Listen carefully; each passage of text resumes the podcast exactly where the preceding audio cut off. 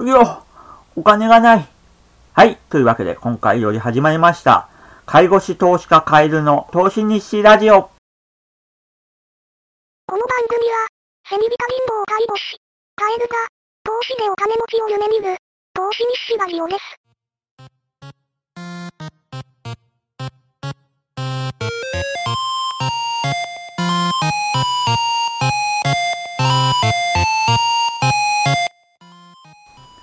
やー、あのね、しばらくね、アメリカ株メインで投資をしているんですけども、えー、コロナーショックがあったじゃないですか。で、コロナーショックがあったんで、あの、もう株に電力投資で投資してたんで、現金がだんだんなくなってきちゃってね。で、現金なくなってきたんで、今ね、とにかく現金を増やそうということでね、貯金を頑張ってしてるんですけどもね。なかなか現金を増やすってのは大変だね。あの、私、地球労働者なわけで、セミリタ投資介護士、セミリタ投資介護士投資家？なので、あの、まあ、月収月で17万から20万しかないんで、手取りでね。そっからね、貯金するだけのリダイヤを出すとなったらね、まあ、結構時間がかかるわけなんですよ。で、今、50万とりあえず現金で貯めようという目標を持ってね、やってるとこなんですけどもね。なかなか50万円貯めるったらね、大変だねって感じでね、お金がないような状態続いております。で、本当はね、今月、2021年9月28日、えっと、今月ぐらいからね、投資復帰できるかなと思ってたんですけどもね、ちょっと所要で、ちょっと実刑がちょっと入院してしまいましてね、その実刑の資金援助という形で10万円が消えてなくなったんで、また一からお金を貯めなければいけないなというような感じな次第です。はい。というわけで、えっと、今回このラジオに関してはね、投資のことをメインに、お金に関するいろいろなことを話していこうと思っております。はい。というわけでね、まず、第1回は、どんどんどんどんパフパフということでね、ちょっとね、効果音を拾ってくるのがめんどくさいんで、口で効果音を言いましたが、アメリカ株の全部の金額、ポジション、損益、発表しようかなと思います。ということで、楽天証券を今、ググってみようと思います。スマホから見れるんでね。で、さっと、なんでこの株を買ったかも、まあ、理由ないと言えばないようなやつもあんだけども、まあ、発表しようかなと思います。まず、ETF。ETF っていうのは何かっていうのは、まあ、こう、おいおい紹介するが、しますけれども、まあ、投資信託みたいなもんですね。市場で売買される投資信託のようなものなんですけども、えっと、まず VYM、バンガード米国高配当株式 ETF っていうやつを9株持ってます。えー、っと、外貨で見るか。えー、っと、平均取得金額が108ドルということで、えー、っと、現在1060円の赤字です。はい。続いて、SPYD。一応これメインかな？うん。これがだいたいね、外貨で見るか。平均取得が33.99ドルで、現在の価格39.8ドルなんで、すごい黒字。で、104株持ってます。で、これがだいたいプラス7万8000円ってことでね。この7万8000円がプラスっていうのがね、心強いね。これがね、あのね、SPYD っていうのは、アメリカのとにかく SP500 っていう指数の中で、高配当な株の、もう、とにかく会社の規模と関係なく、高配当な株ばっかし集めて作った ETF なんですけども、それですごく配当がいい ETF なんです。でもその代わり、金融とか不動産、あと、なんだ、原油か、エネルギーかなエネルギー関連の株が多いんで、すごく景気による上げ下げが大きいね、ETF なんですよ。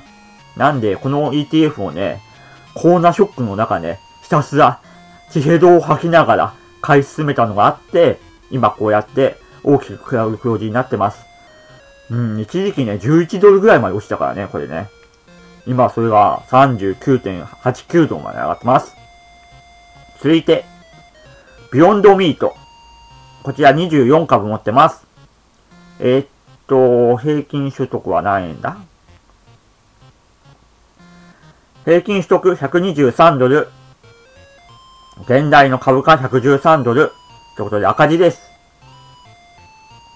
今23,495円赤字です。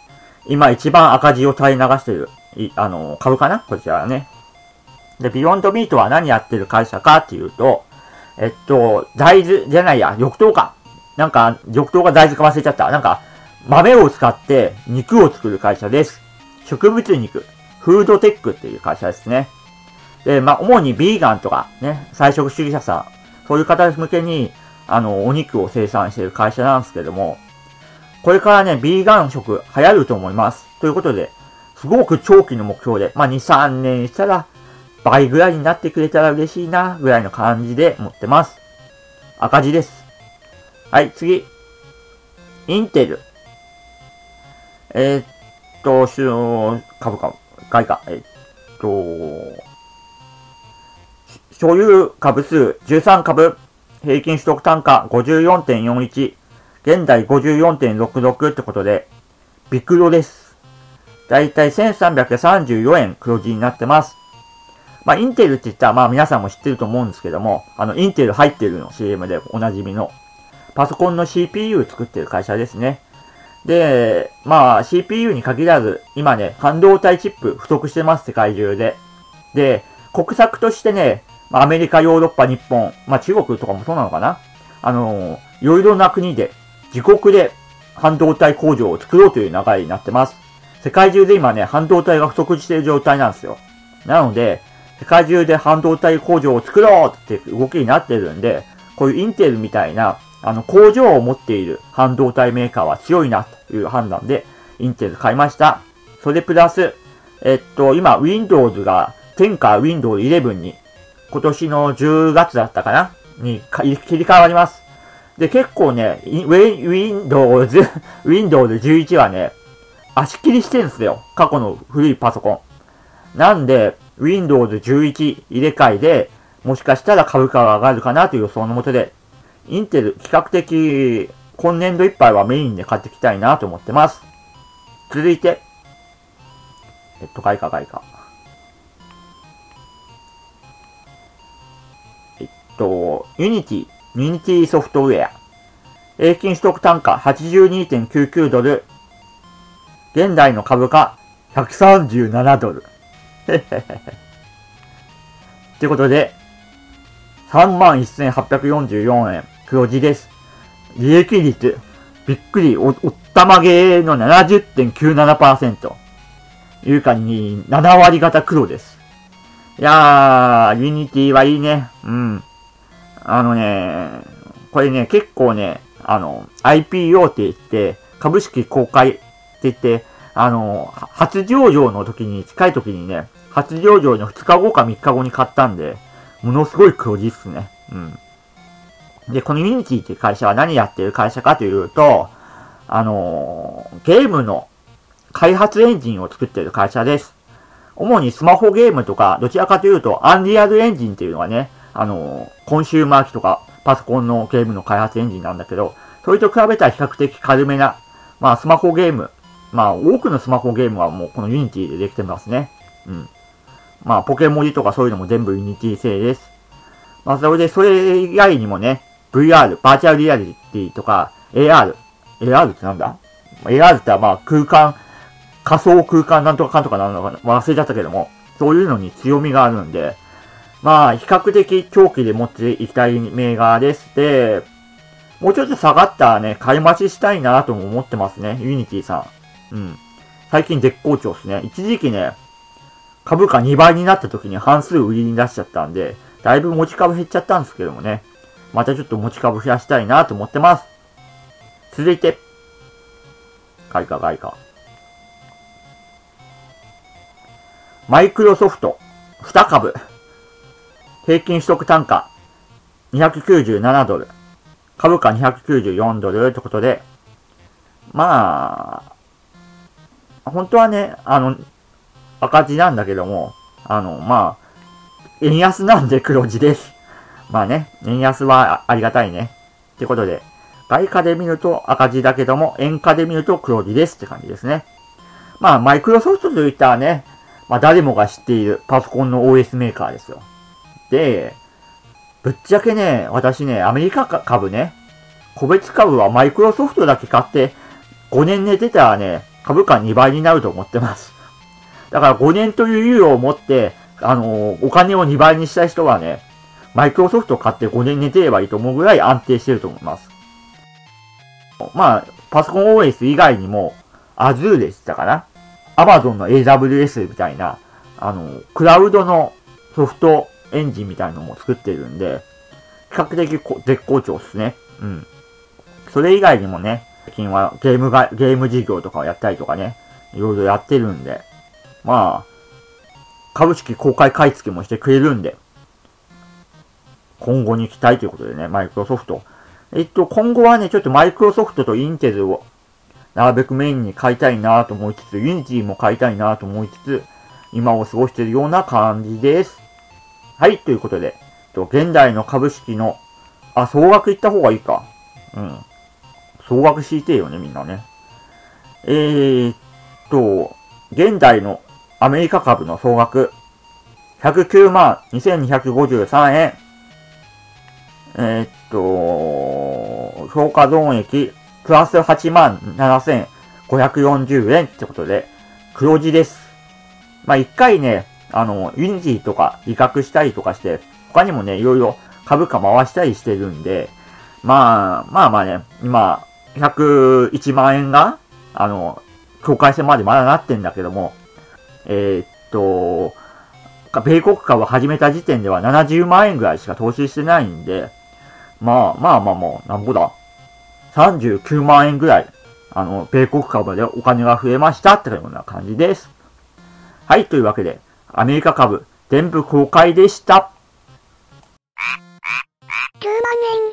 黒字ってその黒字のうち。7万円。SPI 税の黒字じゃねえか。偉そうにしている。SPI 税芸人。エンディング。